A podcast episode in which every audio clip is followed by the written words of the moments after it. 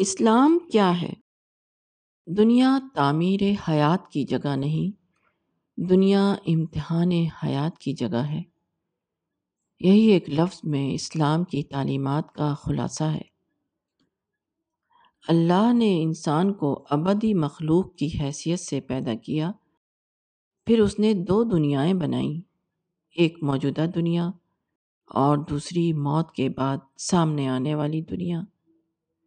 اللہ نے موجودہ دنیا کو انسان کے لیے عارضی قیام گاہ بنایا، جہاں اس کا امتحان لیا جائے، اور اگلی دنیا کو انسان کی ابدی قیام گاہ بنایا، جہاں وہ ہر قسم کی خوشیوں اور راحتوں کے ساتھ زندگی گزارے۔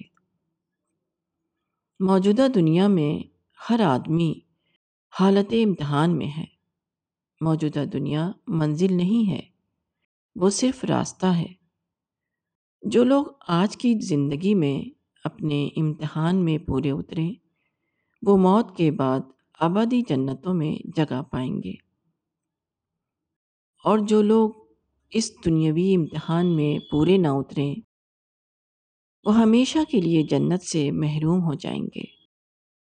یہ امتحان کیا ہے؟ یہ آزادی کے استعمال کا امتحان ہے۔ موجودہ دنیا میں انسان آزاد ہے۔ مگر یہ آزادی انسان کا حق نہیں، وہ اس کے امتحان کا پرچہ ہے۔ اسی پرچے کے حل پر اس کے ابدی مستقبل کا فیصلہ ہونے والا ہے۔ انسان کو آزادی دے کر اللہ یہ دیکھنا چاہتا ہے کہ کون آزادی کا صحیح استعمال کرتا ہے اور کون آزادی کا غلط استعمال۔ انسان کو یہ کرنا ہے کہ وہ اپنی ابدیت اور اللہ کی معبودیت کا اعتراف کرے۔ وہ سرکشی کا اختیار رکھتے ہوئے اپنے آپ کو اللہ کی ماتحتی میں دے دے۔ جو آدمی اس طرح اللہ والا بن جائے، اس کی زندگی میں ایک انقلاب آ جاتا ہے۔ وہ اللہ سے ڈرنے لگتا ہے، وہ بندوں کے حقوق ادا کرنے والا بن جاتا ہے۔ وہ انانیت کا طریقہ چھوڑ کر توازو کا طریقہ اختیار کر لیتا ہے۔ عام انسان کی زندگی دنیا پسند زندگی ہوتی ہے، مگر اللہ پر ایمان لانے والے کی زندگی آخرت پسند زندگی بن جاتی ہے۔ عام انسان اپنی ذات کے لیے جیتا ہے۔ مومن انسان وہ ہے جو اللہ رب العالمین کے لیے جینے لگے۔ لئیسا کا مثل ہی شعیون قرآن میں خدا کے بارے میں یہ الفاظ آئے ہیں کہ اس کے مثل کوئی چیز نہیں۔ اشورا گیارہ۔ خدا ہر اعتبار سے ایک برتر ہستی ہے۔ اس کا برتر ہونا ہی اس کو یہ حیثیت دیتا ہے کہ وہ تمام موجودات کا خدا ٹھہرے۔ سب کے سب اس کے آگے جھک جائیں۔ سب کے سب اس کو اپنا بڑا بنا کر اس کے مقابلے میں چھوٹا بننے پر راضی ہو جائیں۔ خدا اپنی ذات میں قائم ہے۔ انسان پیدا کیے جانے سے پیدا ہوا ہے۔ مگر خدا اس سے بلند ہے کہ کوئی اس کو پیدا کرے۔ خدا کا وجود ایک مستقل وجود ہے۔ وہ ہمیشہ سے ہے اور ہمیشہ رہے گا۔ وہ ایک ہے، وہ سب سے بے نیاز ہے۔ اس کا نہ کوئی باپ ہے اور نہ کوئی اس کا بیٹا۔ اس کے برابر کوئی نہیں۔ خدا نہیں سے ہے کو برپا کرنے کی طاقت رکھتا ہے۔ وہی ہے جس نے تمام غیر موجود چیزوں کو موجود کیا۔ مادہ اور حرکت اور روشنی اور توانائی اور شعور کی صورت میں جو کچھ آج کائنات میں نظر آتا ہے، وہ سب اسی کا پیدا کیا ہوا ہے۔ اسی نے تمام چیزوں کو وجود بخشا ہے۔ خدا غیب کا علم رکھتا ہے۔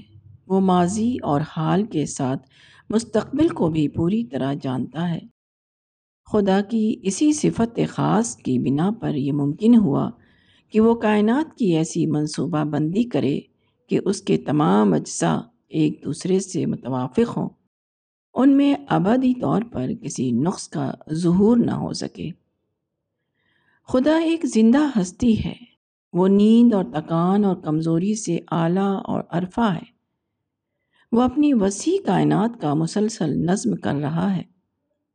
یہی وجہ ہے کہ ہزاروں بلین سال گزرنے کے بعد بھی کائنات کی حرکت برابر جاری ہے۔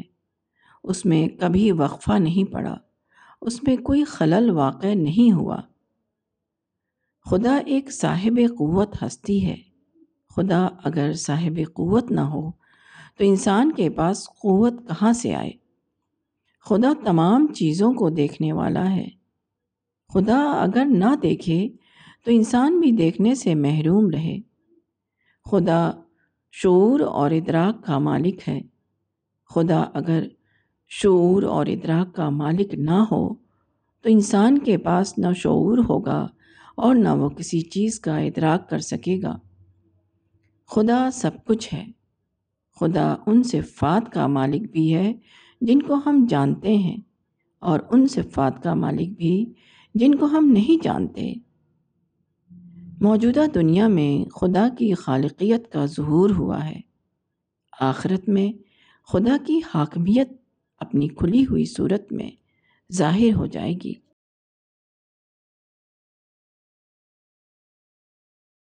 محمد رسول اللہ پیغمبر اسلام صلی اللہ علیہ وسلم قدیم مکہ میں پیدا ہوئے تو وہاں شرک چھایا ہوا تھا۔ تمام مفادات شرک سے وابستہ ہو گئے تھے۔ مگر آپ نے اپنے آپ کو ماحول سے اوپر اٹھایا۔ حالات سے موافقت کرنے کے بجائے آپ نے اپنے کو تلاش حق کی راہ میں لگا دیا۔ اللہ نے آپ کی مدد فرمائی۔ آپ کو سچائی کی ہدایت ملی اور مزید انعام کے طور پر نبوت بھی عطا کی گئی۔ آپ خدا کے سچے عبادت گزار بن گئے۔ آپ نے اپنے تمام اعلیٰ جذبات کا مرکز صرف ایک خدا کو بنا لیا۔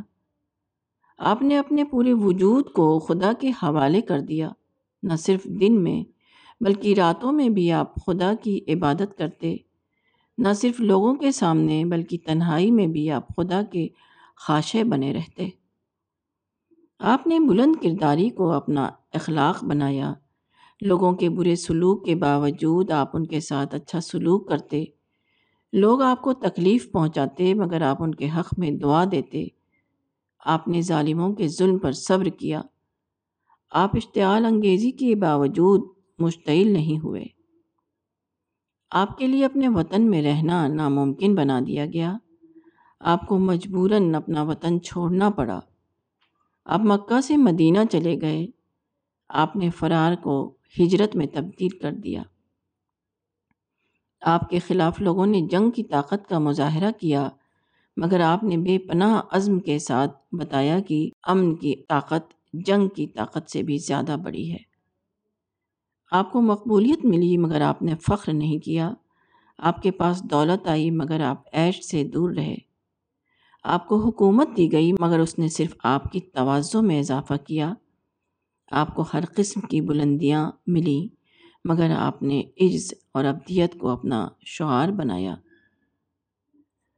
پیغمبر اسلام صلی اللہ علیہ وسلم پر ہر قسم کے لمحات آئے اور زندگی کے تمام تجربات گزرے۔ آپ معاشی تنگی کے دور سے بھی گزرے اور فراخی اور آسودگی کے دور سے بھی۔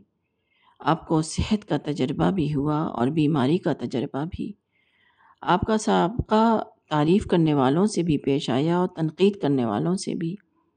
آپ کو اپنی زندگی میں دشمن بھی ملے اور دوست بھی۔ آپ شکست سے بھی دو چار ہوئے اور آپ نے عظیم کامیابی بھی حاصل کی۔ مگر ہر حال میں آپ اعتدال پر قائم رہے۔ ہر حال میں آپ اللہ کے صابر اور شاکر بندے بنے رہے۔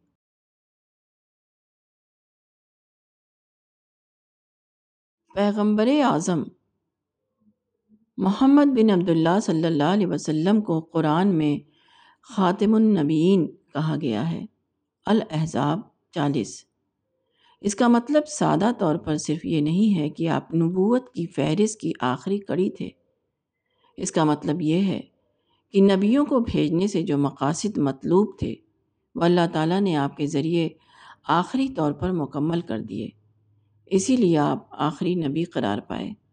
آپ کے بعد اب مزید کسی نبی کو بھیجنے کی ضرورت باقی نہیں رہی۔ محمد صلی اللہ علیہ وسلم کے ذریعے نبوت کے تمام مقاصد کی تکمیل ہونا صرف شخصی عقیدے کی بات نہیں ہے، بلکہ یہ ایک معلوم تاریخی واقعہ ہے۔ اسی لیے انگریز مورخ ٹامس کارلائل نے آپ کو پیغمبروں کا ہیرو بتایا ہے۔ امریکی پروفیسر مائیکل ہارٹ نے آپ کو تاریخ کا سب سے بڑا انسان کہا ہے۔ کروڑوں اہل اسلام آپ کو تمام پیغمبروں میں سب سے اعظم اور افضل پیغمبر مانتے ہیں۔ خدا کی طرف سے جتنے پیغمبر آئے، سب توحید کا پیغام لے کر آئے۔ مگر آپ سے پہلے تمام پیغمبروں کے زمانے میں توحید کا پیغام صرف دعوتی مرحلے میں رہا، وہ انقلاب کے مرحلے تک نہیں پہنچا۔ محمد صلی اللہ علیہ وسلم نے اپنے اصحاب کی مدد سے اس کو عملی انقلاب کے مرحلے تک پہنچا دیا۔ محمد صلی اللہ علیہ وسلم سے پہلے خدا کے دین میں تحریفات ہوتی رہیں۔ یہاں تک کہ حضرت نو سے لے کر حضرت مسیح تک کسی پیغمبر کا دین بھی تحریف سے خالی نہ رہا۔ آپ کے ذریعے تاریخ نبوت میں پہلی بار ایسا ہوا کہ خدا کا دین تحریفات سے پاک ہو کر ہمیشہ کے لیے ایک محفوظ دین کی صورت میں قائم ہو گیا۔ محمد صلی اللہ علیہ وسلم سے پہلے مذہب نزائی دور میں تھا۔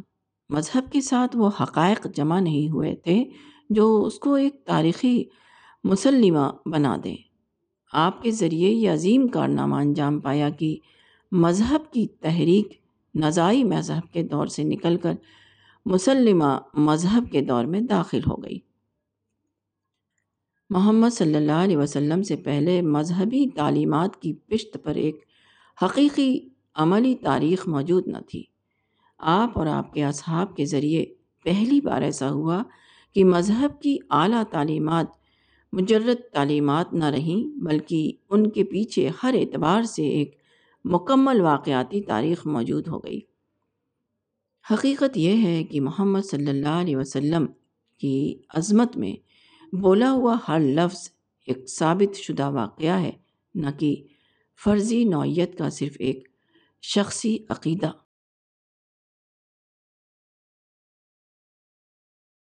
اصحاب رسول۔ ایک روایت کے مطابق، رسول اللہ صلی اللہ علیہ وسلم نے فرمایا کہ میرے اصحاب کو برا نہ کہو۔ اس ذات کی قسم جس کے قبضے میں میری جان ہے اگر تم میں سے کوئی شخص پہاڑ کے برابر سونا صدقہ کرے، تو وہ ان کے ایک مد یا اس کے نصف کے صدقے کے برابر بھی نہیں پہنچے گا۔ متفق علیہ۔ اصحاب رسول کی یہ عظمت کسی پراسرار تقدس کی بنا پر نہیں ہے۔ اس کی ایک معلوم اور معقول وجہ ہے۔ اور وہ وہی ہے جو قرآن میں واضح طور پر بتائی گئی ہے۔ یہ وجہ ہے فتح سے پہلے ایمان لانا اور قربانیاں دینا۔ الحدید دس۔ غلبہ اور فتح سے پہلے رسول کی حیثیت بس ایک عام انسان کی تھی۔ اس وقت تک آپ کی حیثیت رسالت ثابت شدہ نہیں بنی تھی۔ وہ تاریخی طور پر معتبر اور مسلم نہیں ہوئی تھی۔ اس وقت رسول کو پہچاننے اور اس پر فدا ہونے کے لیے وہ خاص نظر درکار تھی جو کسی چیز کو محض جوہر کی سطح پر پہچان لیتی ہے۔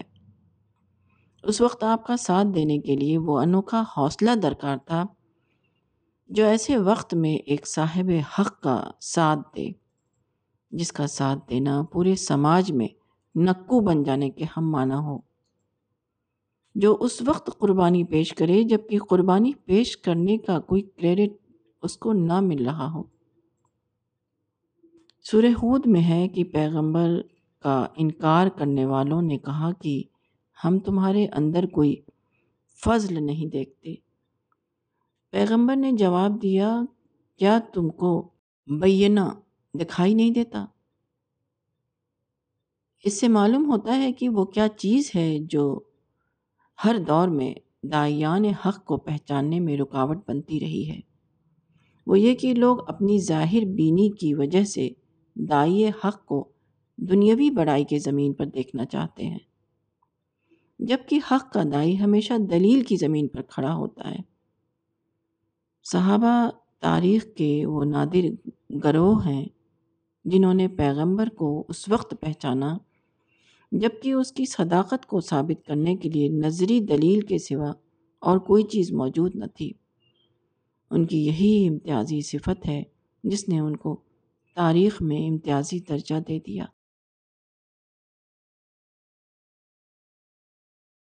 توحید اور شرک۔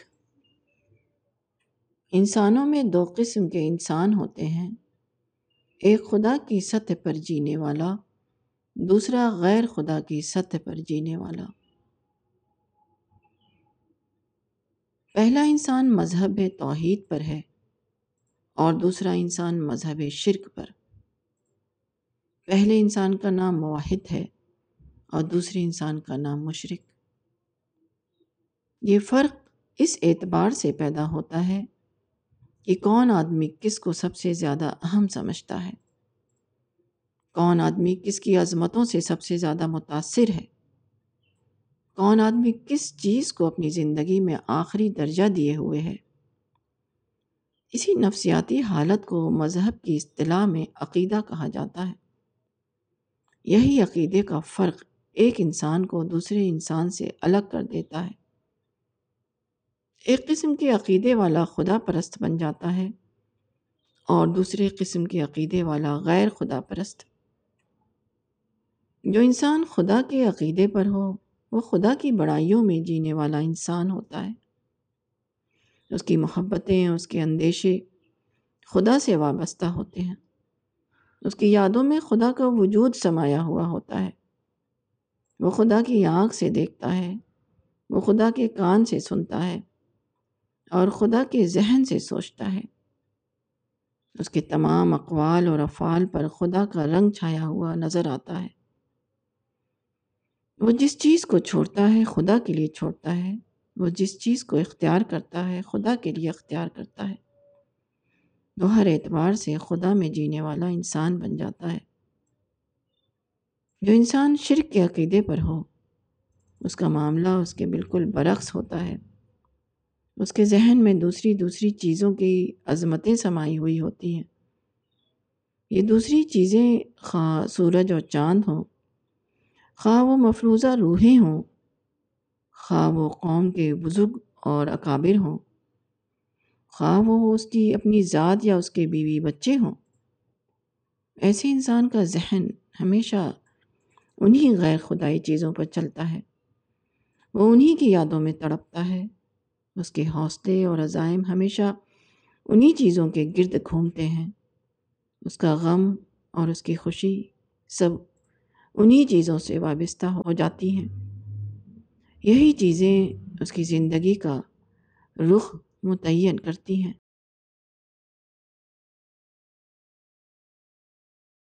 اسلامی عبادتیں۔ اسلام کی جو عبادتیں ہیں، ان کی اگرچہ ایک ظاہری شکل ہے، مگر اسی کے ساتھ ان کی ایک اسپرٹ یعنی روح ہے۔ اور تمام عبادتیں اصلاً اپنی اسی اسپرٹ کے اعتبار سے مطلوب ہیں۔ نماز کی اسپرٹ توازو ہے۔ نماز میں اللہ اکبر، اللہ بڑا ہے، کہنا۔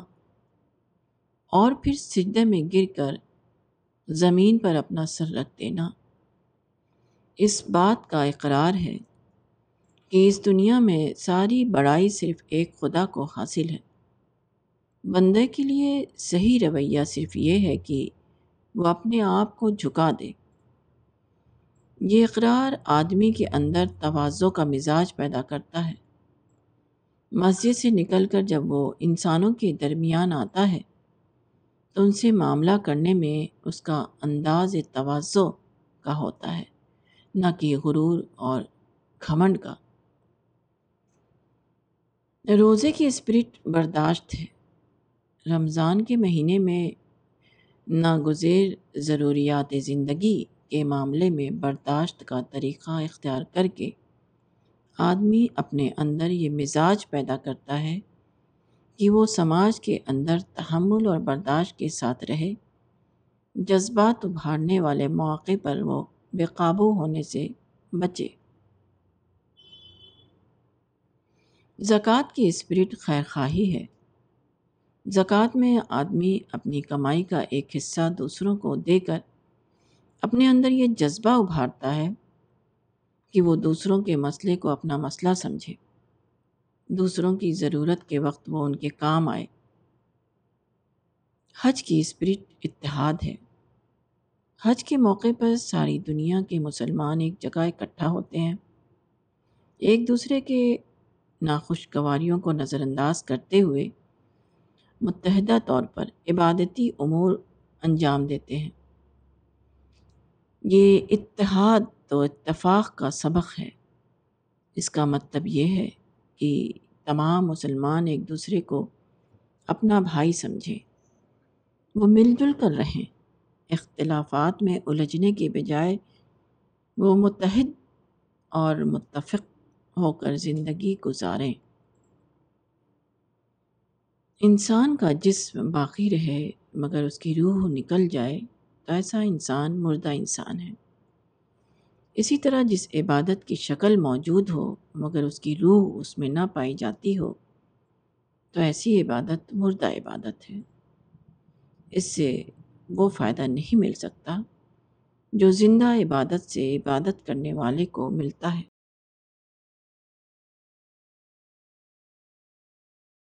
مومن کون؟ لوگ چیزوں کو دیکھتے ہیں، مومن چیزوں میں خدا کو دیکھتا ہے۔ لوگ چیزوں میں اٹک کر رہ جاتے ہیں۔ مومن وہ ہے جو چیزوں سے گزر کر خدا تک پہنچ جائے۔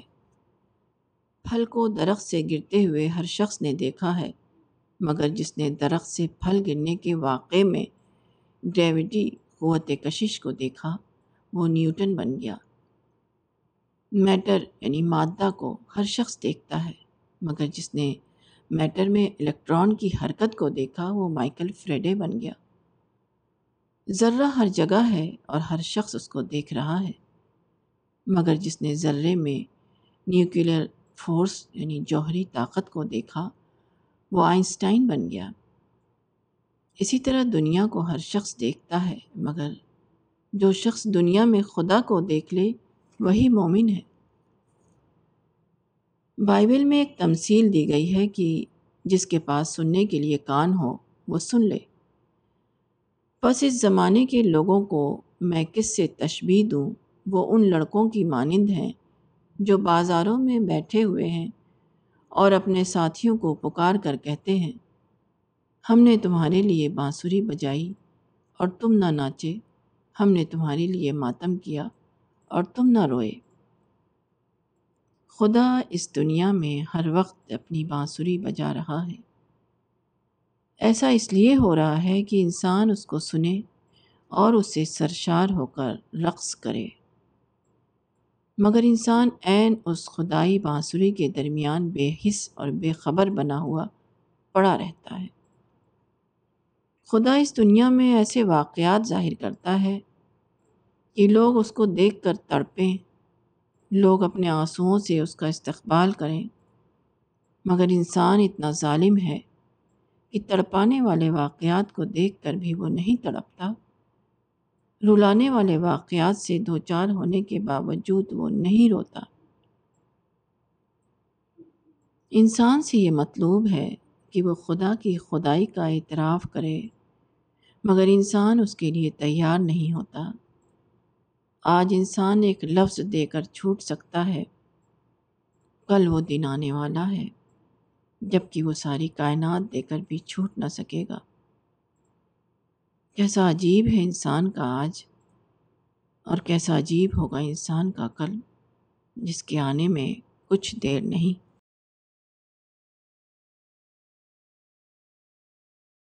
تقوی اور اخلاق۔ رسول اللہ صلی اللہ علیہ وسلم سے پوچھا گیا کہ وہ کیا چیز ہے جو سب سے زیادہ لوگوں کو جنت میں لے جائے گی؟ آپ نے فرمایا کہ اللہ کا ڈر اور اچھا اخلاق۔ رواح الترمزی انسان خدا کا بندہ ہے، اسی کے ساتھ موجودہ دنیا میں اس کو دوسرے انسانوں کے ساتھ رہنا ہوتا ہے۔ اس طرح آدمی بیک وقت دو تعلق کے درمیان ہوتا ہے۔ ایک خدا سے تعلق اور دوسرا انسانوں سے تعلق۔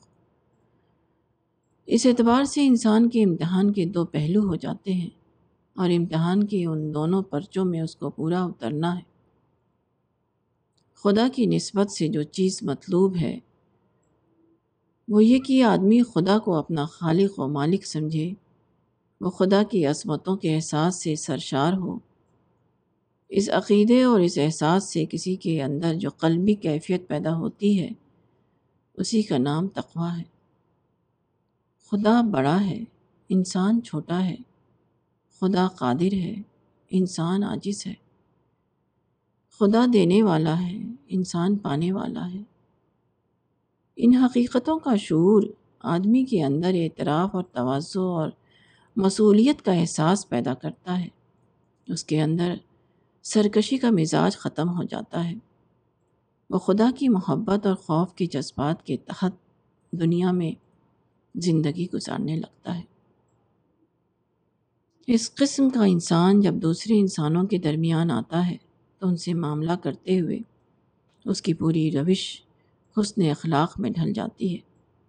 اس کا بول توازوں کا بول ہوتا ہے، اس کا عمل انصاف کا عمل ہوتا ہے۔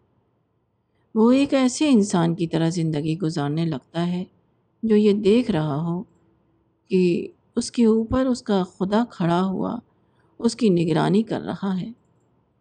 وہ اس کی ہر قول و فعل کا حساب لینے والا ہے۔ ایسے انسان سے جو اخلاق ظاہر ہو، اسی کا نام حسن خلق ہے۔ جو آدمی ان دونوں امتحانوں میں پورا اترے وہی وہ شخص ہے جس کو جنت کے ابدی باغوں میں داخل کیا جائے گا۔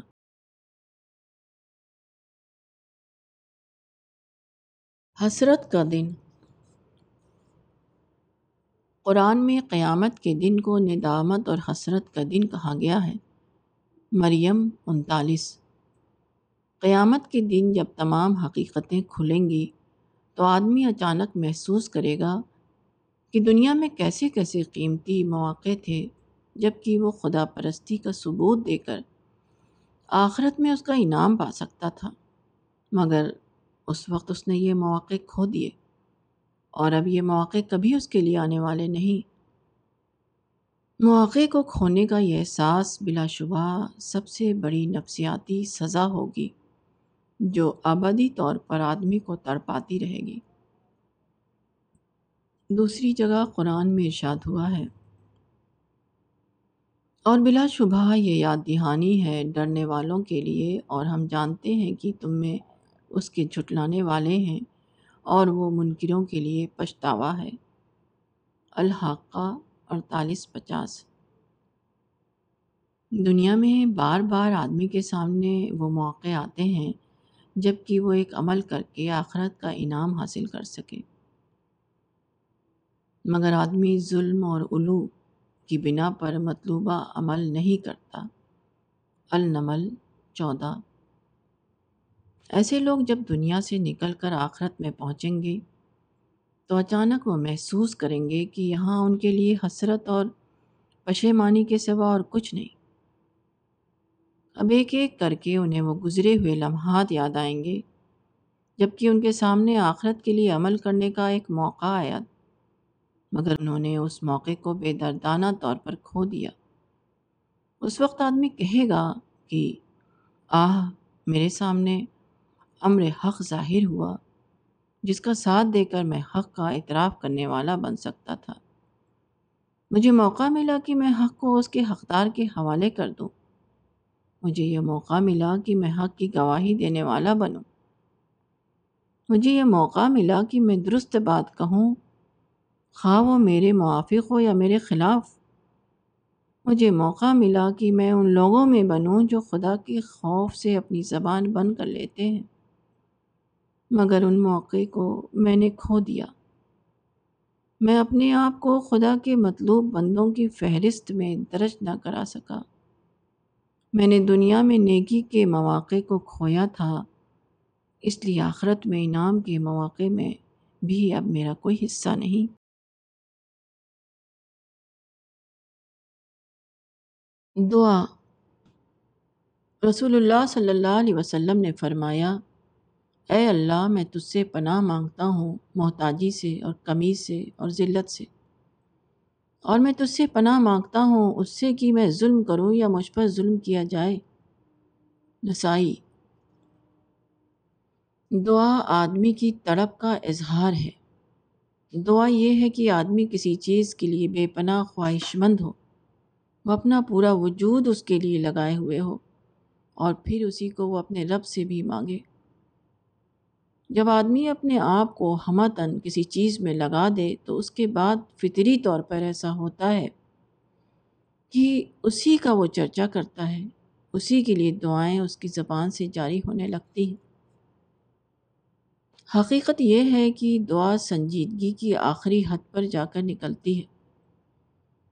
اب جو شخص حقیقی معنوں میں محتاجی سے بچنا چاہتا ہو، وہ کبھی ایسا نہیں کرے گا کہ خود ایسا عمل کرے جو اس کو محتاجی کی طرف لے جانے والا ہو۔ جو شخص ناداری کو ایک نازک امتحان سمجھتا ہو، وہ خود اپنے ہاتھوں اپنے آپ کو نادار بنانے والا عمل نہیں کرے گا۔ جو شخص ذلت سے ڈرتا ہو، وہ کبھی ایسا اقدام نہیں کرے گا جس کا نتیجہ یہ ہو کہ وہ ذلت کی حالت میں جا پڑے۔ جو آدمی اپنے آپ کو ظالم کے خانے میں نہ دیکھنا چاہتا ہو، وہ کبھی خود سے ظالمانہ کارروائی نہیں کرے گا۔ جو شخص اپنے آپ کو مظلومی کی حالت میں دیکھنا نہ چاہے، وہ ایسے معاملے میں کبھی نہیں کود سکتا جو نتیجتاً اس کو مظلومی کی حالت میں پہنچا دینے والا ہو۔ جو شخص اپنی دعا میں سنجیدہ ہو، وہ کبھی ایسا نہیں کر سکتا کہ جس چیز سے بچنے کے لیے وہ خدا سے دعا کرے۔ دعا کے بعد وہ خود اسی چیز میں ملوث ہو جائے۔ خدا سے وہ مشرق کی سمت میں سفر کی توفیق مانگے اور دعا سے فارغ ہوتے ہی اپنی سواری مغرب کی سمت میں دوڑا دے۔